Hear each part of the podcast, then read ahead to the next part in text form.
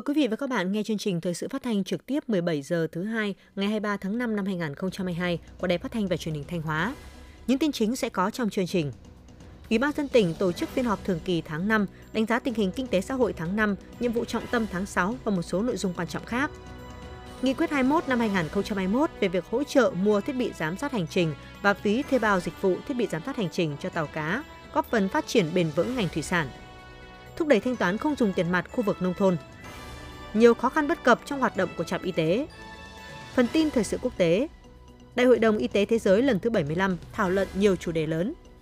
Tổng thống Mỹ hội đàm với Thủ tướng Nhật Bản. Sau đây là nội dung chi tiết.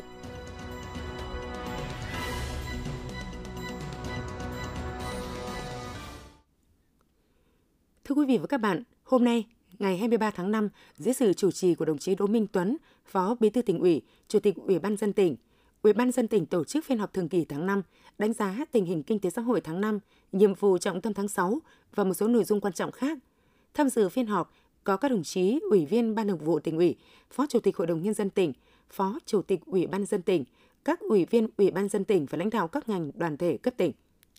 Trong tháng 5, các ngành các cấp tiếp tục tập trung triển khai quyết liệt đồng bộ hiệu quả các biện pháp phòng chống dịch COVID-19 và các nhiệm vụ giải pháp đẩy mạnh phát triển kinh tế xã hội.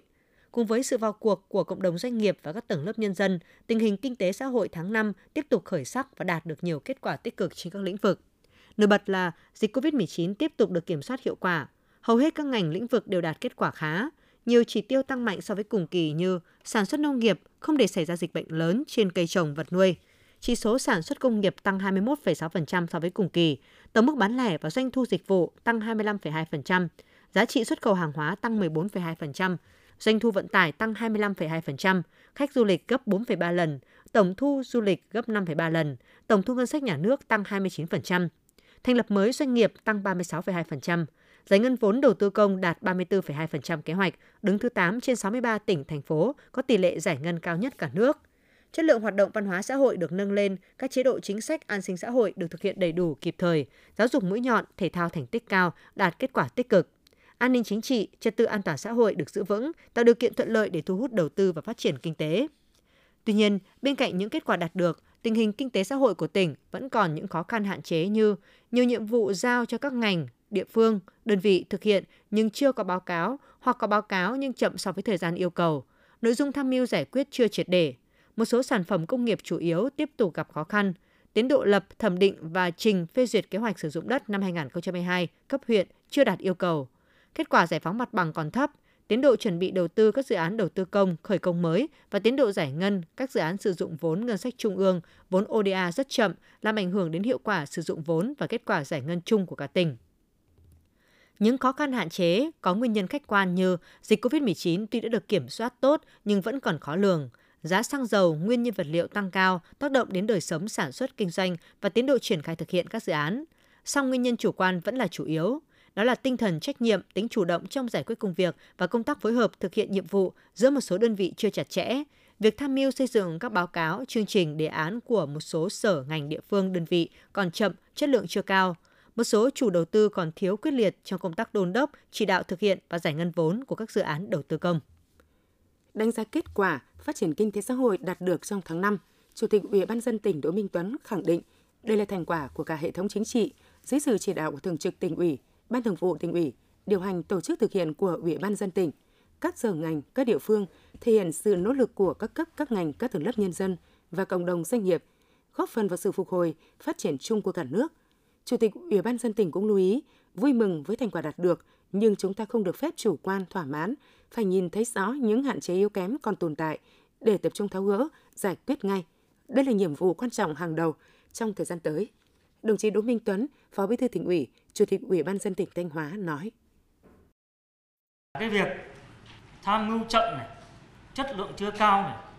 những việc Ủy ban tỉnh giao thì chưa có báo cáo này hoặc báo cáo chậm này. Đây là trách nhiệm trước hết cả thuộc về giám đốc các sở, chủ tịch Ủy ban nhân dân các huyện này. Tôi xin nói là những nơi mà có khuyết điểm là thế. Và tôi đề nghị là rất khoát là từ tháng 6 chỉ là không còn câu chuyện xin hoãn, xin chậm à. vì lý do chủ quan mà các đồng chí giám đốc sở chủ tịch các huyện là người trực tiếp phải chịu trách nhiệm chỉ đạo cái việc chuẩn bị các nội dung này một cách đúng tiến độ và đảm bảo chất lượng.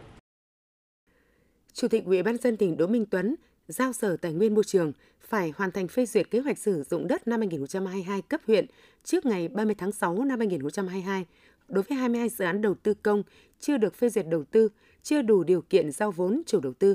Các ban quản lý dự án cấp huyện và chủ tịch Ủy ban dân cấp huyện phải nhanh chóng tháo gỡ các vướng mắc, hoàn thiện thủ tục đầu tư để triển khai dự án theo đúng quy định.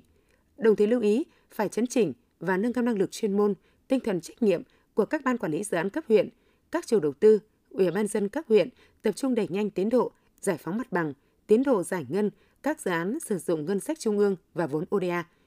Chủ tịch Ủy ban dân tỉnh cũng yêu cầu thành lập một tổ công tác để ra soát, đề xuất Ủy ban dân tỉnh thu hồi các dự án vi phạm quy định pháp luật về đất đai, giao Sở Kế hoạch và Đầu tư tham mưu cho Ủy ban dân tỉnh đánh giá một cách toàn diện những yếu tố ảnh hưởng đến chỉ số PCI năm 2021 của tỉnh. Ông Đỗ Minh Tuấn, Phó Bí thư tỉnh ủy, Chủ tịch Ủy ban dân tỉnh Thanh Hóa cho biết. Giao cho Sở Kế hoạch Đầu tư chủ trì phối hợp với các sở ngành tham mưu cho Ủy ban tỉnh phân tích, đánh giá kết quả PCI của tỉnh vừa rồi, năm 2021 vừa rồi. Nhất là những nguyên nhân khách quan, chủ quan trong cái việc là tụt hạng như thế và những cái chỉ tiêu thành phần nào đề xuất cái giải pháp ủy ban sẽ có một cái cuộc bàn. Có những cái chỉ tiêu tiêu chí năm nay rất tốt, chỉ tiêu thành phần. Kinh tế xã hội tốt, điều hành của tỉnh thì papi là nó đứng thứ ba cả nước là đánh giá về sự hài lòng của người dân doanh nghiệp đối với chính quyền. Nhưng mà PCI và một số chỉ tiêu nó liên quan đến chi phí trung gian rồi thì đấy thì nó là nó nằm ở đâu? Thì các ông chí thấy rồi lần này phải phân tích. Nó không có câu chuyện là tỉnh mở sở thắt rồi, rồi huyện ngăn. Đối với việc thực hiện đề án sắp xếp ổn định dân cư khu vực có nguy cơ cao xảy ra lũ ống lũ quét, sạt lở đất tại các huyện miền núi giai đoạn 2021-2025,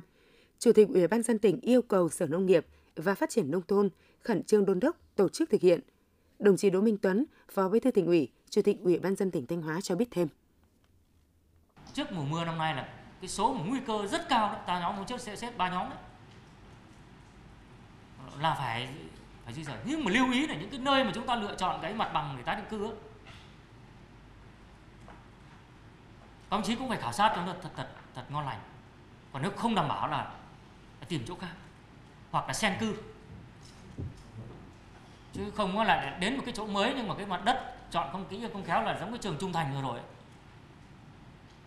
bỏ tiền đầu tiên có mười mấy tỷ xong cuối cùng lại sạt tiếp lại nứt giữa trên đỉnh đồi. Thêm 17 tỷ nữa là mà cũng không ăn thua. Cho nên là các chị chí phải hết sức lưu ý đừng có phải làm làm nhanh tôi đề nghị anh cường là thành lập các cái tổ công tác để mà ngay trong ấy nửa đầu tháng 6 này là phải lên đôn đốc các huyện nhất là các huyện vùng cao.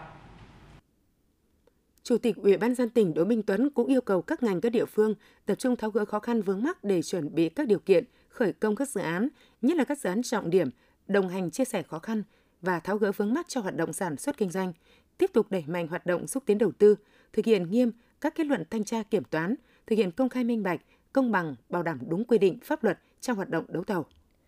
Phiên họp cũng đã thảo luận cho ý kiến về dự thảo tờ trình về một số cơ chế chính sách đặc thù phát triển thành phố Thanh Hóa theo nghị quyết số 05 ngày 25 tháng 10 năm 2021 của Ban Thường vụ tỉnh ủy về xây dựng và phát triển thành phố Thanh Hóa đến năm 2030, tầm nhìn đến năm 2045 dự thảo tờ trình về một số cơ chế chính sách đặc thù phát triển thành phố Sầm Sơn theo nghị quyết số 07 ngày 26 tháng 11 năm 2021 của Ban Thường vụ tỉnh ủy về xây dựng và phát triển thành phố Sầm Sơn đến năm 2030, tầm nhìn đến năm 2045 dự thảo tờ trình về một số cơ chế chính sách đặc thù phát triển huyện Thọ Xuân theo nghị quyết số 10 ngày 10 tháng 1 năm 2022 của Ban Thường vụ tỉnh ủy về xây dựng và phát triển huyện Thọ Xuân đến năm 2030, tầm nhìn đến năm 2045.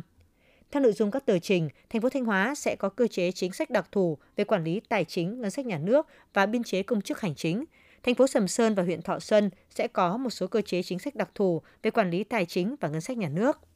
Cho ý kiến về nội dung này, Chủ tịch Ủy ban dân tỉnh Đỗ Minh Tuấn cơ bản thống nhất nội dung dự thảo các tờ trình, đồng thời khẳng định vai trò tầm quan trọng của việc ban hành nghị quyết về một số cơ chế chính sách đặc thù nhằm góp phần tạo điều kiện cho thành phố Thanh Hóa, thành phố Sầm Sơn và huyện Thọ Xuân phát triển, qua đó đóng góp xứng đáng vào sự phát triển chung của tỉnh. Trên cơ sở nội dung dự thảo các tờ trình cũng như ý kiến góp ý tại phiên họp, Chủ tịch Ủy ban dân tỉnh giao Sở Kế hoạch và Đầu tư, Văn phòng Ủy ban dân tỉnh phối hợp hoàn thiện nội dung các tờ trình, trình Ban Thường vụ tỉnh ủy xem xét cho ý kiến ngày 23 tháng 5, đoàn kiểm tra của Ban chỉ đạo thực hiện quy chế dân chủ cơ sở của Quân ủy Trung ương do đồng chí Thiếu tướng Nguyễn Văn Gấu, Ủy viên Trung ương Đảng, Ủy viên Quân ủy Trung ương, Phó chủ nhiệm Tổng cục Chính trị, Phó trưởng Ban thường trực Ban chỉ đạo thực hiện quy chế dân chủ cơ sở làm trưởng đoàn đã kiểm tra, nắm tình hình kết quả xây dựng và thực hiện quy chế dân chủ cơ sở tại Bộ Chỉ huy quân sự tỉnh Thanh Hóa. Tiếp và làm việc với đoàn, về phía tỉnh Thanh Hóa có các đồng chí Trịnh Tuấn Sinh, Phó Bí thư tỉnh ủy, trưởng Ban chỉ đạo xây dựng cơ sở và thực hiện quy chế dân chủ tỉnh Thanh Hóa, Đại tá Lê Văn Diện, Ủy viên Ban Thường vụ, Chỉ huy trưởng Bộ Chỉ huy quân sự tỉnh và đại diện các cơ quan có liên quan. Năm 2021 và 5 tháng đầu năm 2022, cấp ủy chỉ huy các cơ quan đơn vị thuộc Bộ Chỉ huy quân sự tỉnh Thanh Hóa đã quán triệt triển khai thực hiện nghiêm túc chặt chẽ, có chất lượng về xây dựng và thực hiện quy chế dân chủ ở cơ sở. Nhận thức của cấp ủy, chỉ huy các cấp, cán bộ chiến sĩ có nhiều chuyển biến tích cực, các tổ chức đảng, chỉ huy và tổ chức quần chúng được kiện toàn củng cố, hoạt động có hiệu quả, khắc phục kịp thời những biểu hiện vi phạm dân chủ, vi phạm kỷ luật kỷ cương, góp phần quan trọng xây dựng tổ chức đảng trong sạch vững mạnh, đơn vị vững mạnh toàn diện.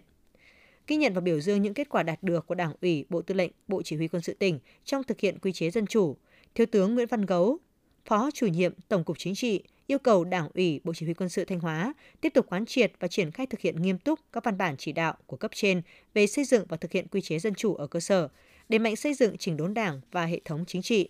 nâng cao chất lượng công tác giáo dục chính trị, tuyên truyền phổ biến giáo dục pháp luật, phòng ngừa vi phạm kỷ luật, xây dựng mối quan hệ đoàn kết gắn bó giữa cấp trên với cấp dưới, tăng cường sinh hoạt đối thoại dân chủ, phát huy đầy đủ quyền dân chủ của bộ đội trên các lĩnh vực chính trị, quân sự, hậu cần, kỹ thuật để nâng cao chất lượng công tác, góp phần thực hiện thắng lợi mọi nhiệm vụ được giao. Cùng ngày, Bộ Chỉ huy quân sự tỉnh Thanh Hóa và Bộ Chỉ huy quân sự tỉnh Hủa Phăn, nước Cộng hòa Dân chủ Nhân dân Lào đã tổ chức hội đàm ký kết hợp tác thực hiện nhiệm vụ quân sự quốc phòng năm 2022. Đại tá Lê Văn Diện, Ủy viên Ban Thường vụ tỉnh ủy, Chỉ huy trưởng Bộ Chỉ huy quân sự tỉnh Thanh Hóa và Thiếu tướng Sulin Phong Kham Phạ Trần, Thường vụ tỉnh ủy, Chính ủy, Bộ Chỉ huy quân sự tỉnh Hủa Phăn đồng chủ trì hội đàm. Năm 2021, Bộ Chỉ huy quân sự hai tỉnh đã duy trì tốt công tác trao đổi tình hình, phối hợp tham mưu cho cấp ủy chính quyền, tích cực tuyên truyền cho nhân dân hai tỉnh về mối quan hệ truyền thống tốt đẹp giữa hai đảng, hai nhà nước và hai tỉnh, các quy định, quy chế biên giới mà hai nước đã ký kết, phối hợp tổ chức phòng chống dịch COVID-19, giải quyết tốt vấn đề xuất nhập cảnh, phòng chống tội phạm buôn lậu qua biên giới, đảm bảo tình hình an ninh khu vực ổn định.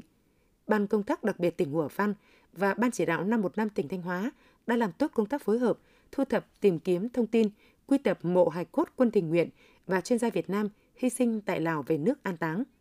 Trong thời gian tới, hai bên nhất trí cao tăng cường tham mưu cho cấp ủy chính quyền hai tỉnh, chỉ đạo công tác tuyên truyền giáo dục về quan điểm, chủ trương hợp tác toàn diện Việt Nam Lào, tỉnh Thanh Hóa và tỉnh Hủa Văn, trao đổi cung cấp thông tin dọc tuyến biên giới hai tỉnh, kịp thời phối hợp xử lý tốt các tình huống đột xuất về quốc phòng an ninh. Bộ Chỉ huy quân sự Hủa Phan tiếp tục tạo điều kiện cho đội quy tập của Bộ Chỉ huy quân sự Thanh Hóa khảo sát tìm kiếm, quy tập hài cốt quân tình nguyện và chuyên gia Việt Nam hy sinh tại Lào trong mùa khô 2022-2023 và những năm tiếp theo. Qua đó, góp phần vào sự phát triển mối quan hệ hữu nghị, tình đoàn kết đặc biệt hợp tác toàn diện Thanh Hóa, Hủa Văn và Bộ Chỉ huy quân sự hai tỉnh. Sáng ngày 23 tháng 5, Ban Thường trực Ủy ban Mặt trận Tổ quốc tỉnh đã tổ chức hội nghị lấy ý kiến và triển khai thực hiện giám sát đầu tư của cộng đồng dự án nâng cấp cải tạo đường sắt đoạn Hà Nội Vinh qua địa phận tỉnh Thanh Hóa.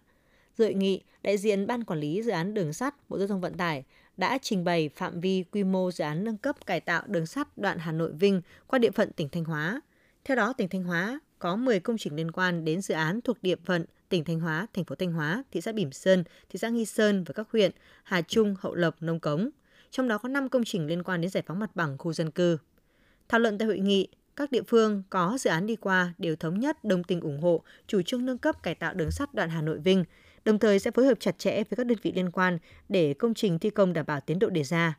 Các địa phương cũng đề nghị ban quản lý dự án cung cấp đầy đủ tài liệu về dự án, phối hợp với các xã thực hiện cắm mốc giới, tổ chức các hội nghị tuyên truyền để nhân dân nắm và đồng thuận với chủ trương thực hiện dự án. Lãnh đạo Ủy ban Mặt trận Tổ quốc tỉnh cũng đã hướng dẫn triển khai thực hiện giám sát đầu tư của cộng đồng đối với dự án cải tạo nâng cấp đường sắt đoạn Hà Nội Vinh, đồng thời đề nghị Ban Thường trực Ủy ban Mặt trận Tổ quốc, các huyện, thị xã, thành phố, các xã phường thị trấn tích cực tuyên truyền vận động để nhân dân biết về dự án và thực hiện tốt công tác giải phóng mặt bằng, tạo điều kiện thuận lợi khi thi công dự án, triển khai thành lập ban giám sát đầu tư của cộng đồng, xây dựng kế hoạch giám sát với tinh thần trách nhiệm cao nhất. Quý vị và các bạn đang nghe chương trình thời sự phát thanh của Đài Phát thanh Truyền hình Thanh Hóa. Chương trình đang được thực hiện trực tiếp trên sóng FM tần số 92,3 MHz. Tiếp theo là những thông tin đáng chú ý mà phóng viên đài chúng tôi vừa cập nhật.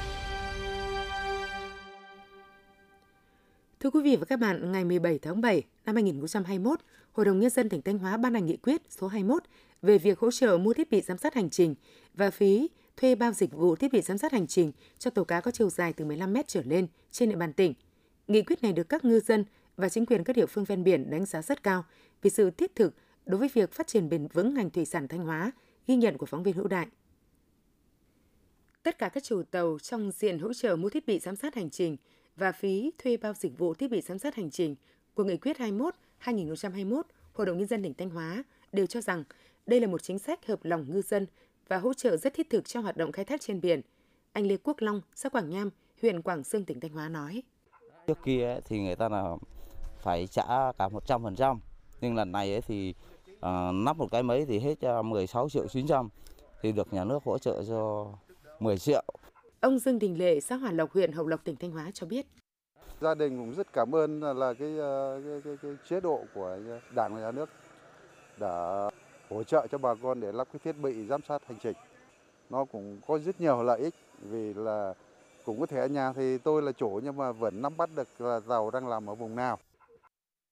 Trước khi triển khai nghị quyết 21, Thanh Hóa mới chỉ có khoảng 46% tàu khai thác thủy sản lắp thiết bị giám sát hành trình theo quy định. Điều này đã gây khó khăn cho công tác quản lý, giám sát, phương tiện cũng như công tác cứu hộ cứu nạn trên biển.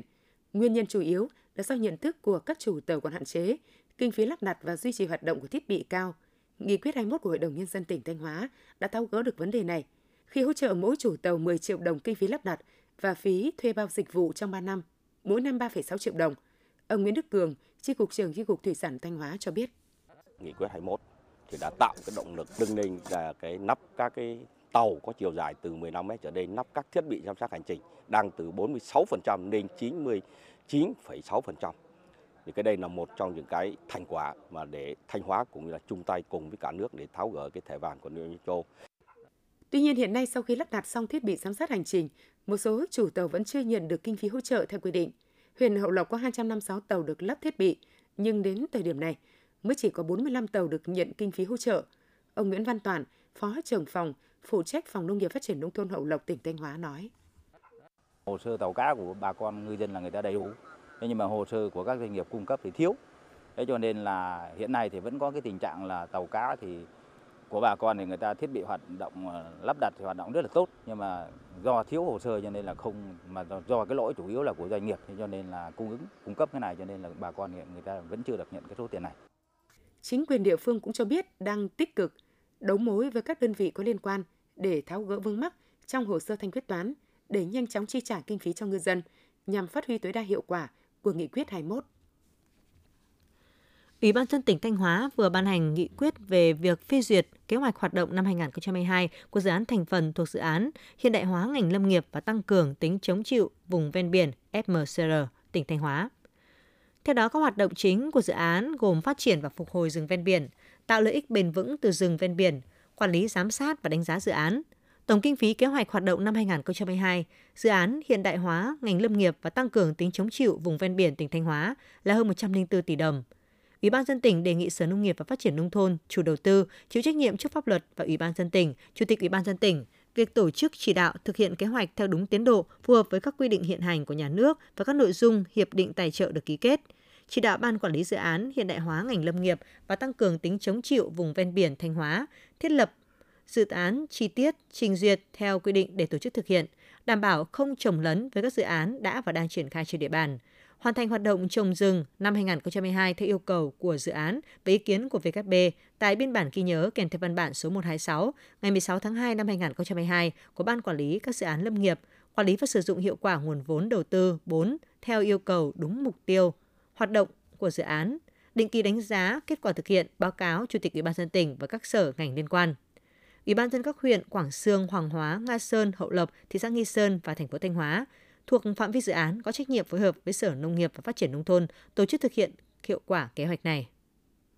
Thưa quý vị và các bạn, xác định chuyển đổi số là giải pháp quan trọng để thực hiện chiến lược phát triển kho bạc. Những năm gần đây, kho bạc nhà nước tỉnh Thanh Hóa đã triển khai đồng bộ các giải pháp để cùng với toàn ngành xây dựng đơn vị hiện đại, từng bước hướng tới kho bạc điện tử, kho bạc số, đáp ứng ngày một tốt hơn nhiệm vụ được giao, ghi nhận của phóng viên Thanh Hường. 100% các đơn vị giao dịch qua dịch vụ công trực tuyến với khoảng 2 triệu chứng từ điện tử một năm. Hơn 85% hoạt động thu chi ngân sách được thực hiện theo hình thức không dùng tiền mặt. Thiết lập được 120 điểm giao dịch qua thẻ Postbank qua hệ thống ATM và Internet Banking. Đây là kết quả mà kho bạc nhà nước về Lang Chánh đã thực hiện được khi triển khai chương trình kho bạc số.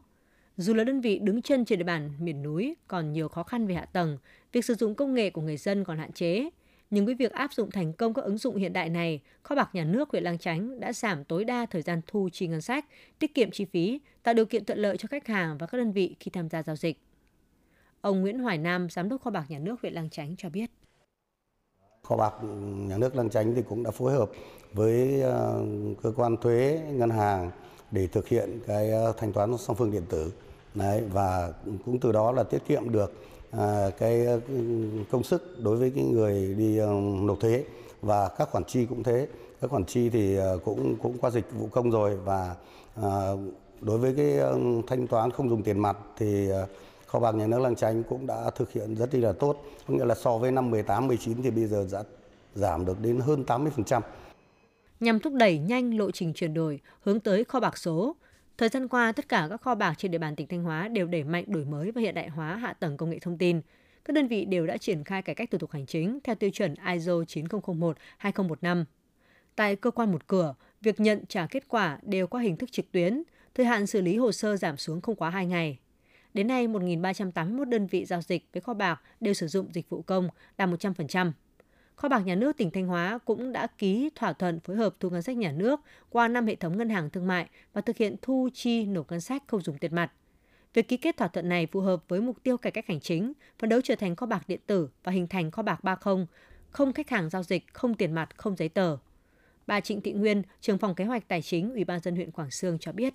Khi thực hiện cái hệ thống số hóa thì cái điều kiện về lưu trữ về chứng tử thì nó sẽ được thực hiện tốt hơn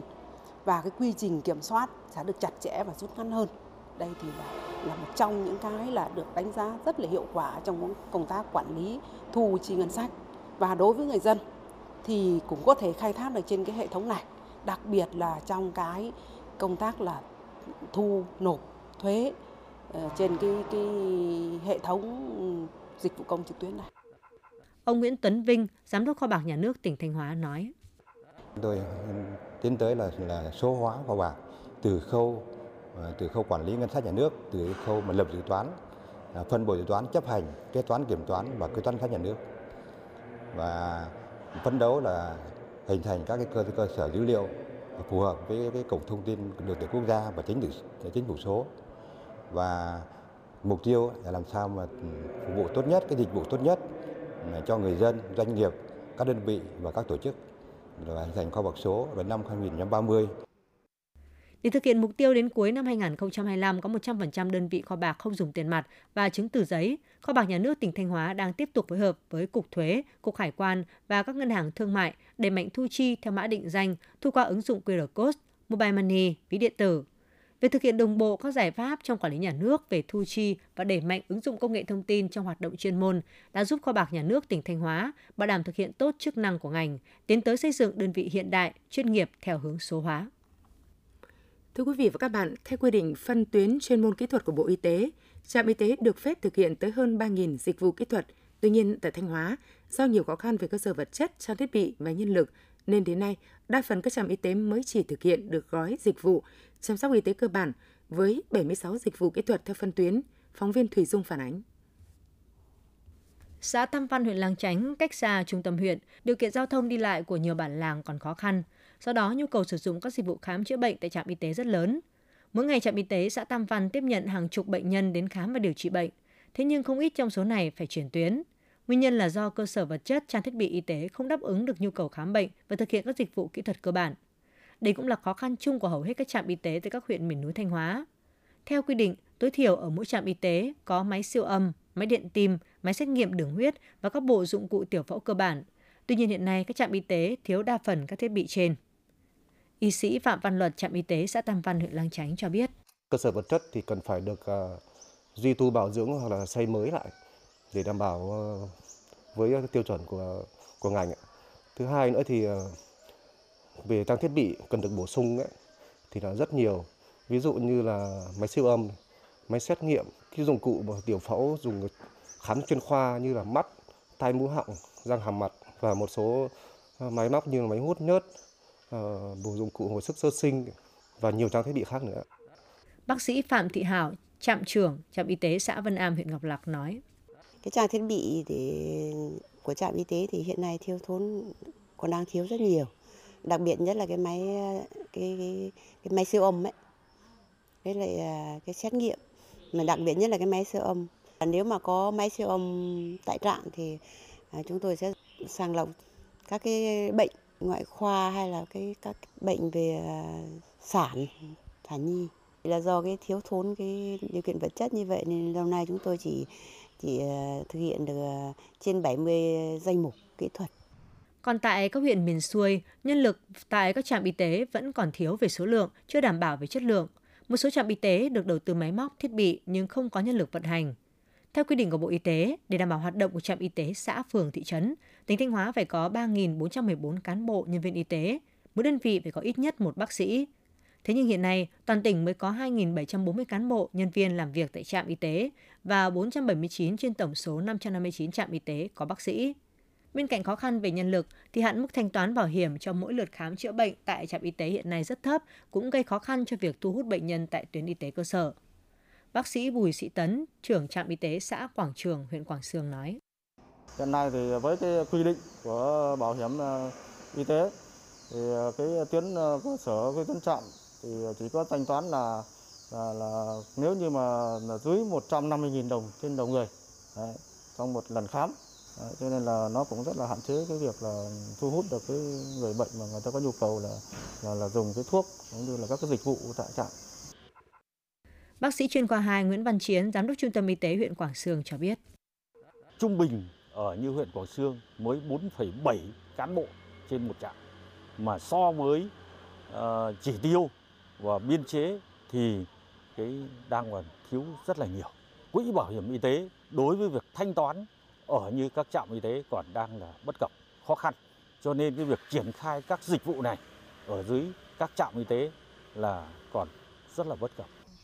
Có thể thấy hoạt động của trạm y tế đang tồn tại nhiều khó khăn bất cập mà nguyên nhân căn bản là chưa được đầu tư đúng mức và đồng bộ. Nơi thì thiếu trang thiết bị, nơi thì trang thiết bị không phát huy hiệu quả vì thiếu nhân lực vận hành. Vì vậy để phát huy hiệu quả hoạt động của trạm y tế thì cơ sở vật chất, trang thiết bị và nguồn nhân lực phải được đầu tư song song. Bên cạnh đó, cần có cơ chế điều động luân phiên y bác sĩ tại tuyến huyện về tuyến xã, thực hiện khám chữa bệnh cho nhân dân và chuyển giao kỹ thuật cho tuyến dưới, các khu vực như thành thị, nông thôn, miền núi, đồng bằng có mô hình bệnh tật khác nhau, do đó phải cơ cấu cán bộ y tế phù hợp. Ngoài ra, ngành y tế và bảo hiểm xã hội cần phối hợp để có giải pháp nâng cao hạn mức thanh toán chi phí khám chữa bệnh bảo hiểm tại trạm y tế nhằm đáp ứng tốt hơn nhu cầu khám điều trị của người dân. Nằm trong chuỗi các sự kiện chào mừng kỷ niệm 65 năm ngày thành lập Ngân hàng Thương mại Cổ phần Đầu tư và Phát triển Việt Nam BIDV, mới đây, BIDV chi nhánh Thanh Hóa đã tổ chức trao tặng nhà đại đoàn kết và trồng cây xanh tại thành phố Sầm Sơn – trong dịp này, BIDV chi nhánh Thanh Hóa sẽ trao tặng kinh phí hỗ trợ là 110 căn nhà đại đoàn kết cho các hộ nghèo trên địa bàn tỉnh với tổng trị giá 5 tỷ 500 triệu đồng. Trong đó, tại thành phố Sầm Sơn, đơn vị hỗ trợ kinh phí làm 10 căn nhà đại đoàn kết, trị giá hỗ trợ mỗi căn 50 triệu đồng. Cũng tại thành phố Sầm Sơn, BIDV Thanh Hóa phối hợp với tỉnh đoàn và Ủy ban dân thành phố phát động và gia quân trồng cây chắn sóng, cây xanh tại xã Quảng Hùng – trong đợt này, BIDV Thanh Hóa sẽ trao tặng thành phố Sầm Sơn 5.500 cây xanh để trồng rừng phòng hộ ven biển. Hoạt động trên nằm trong chương trình trồng một triệu cây xanh do BIDV phát động, hưởng ứng đề án trồng một tỷ cây xanh giai đoạn 2021-2025 của Thủ tướng Chính phủ. Quý vị và các bạn vừa theo dõi chương trình thời sự của Đài Phát thanh Truyền hình Thanh Hóa. Chương trình do biên tập viên Thúy Hằng biên soạn và thực hiện với sự tham gia của các phát thanh viên Kim Thanh, Minh Thu, kỹ thuật viên Lê Hằng, tổ chức sản xuất Hoàng Văn Triều, chịu trách nhiệm nội dung Phạm Văn Báo. Tiếp ngay sau đây là phần tin thời sự quốc tế.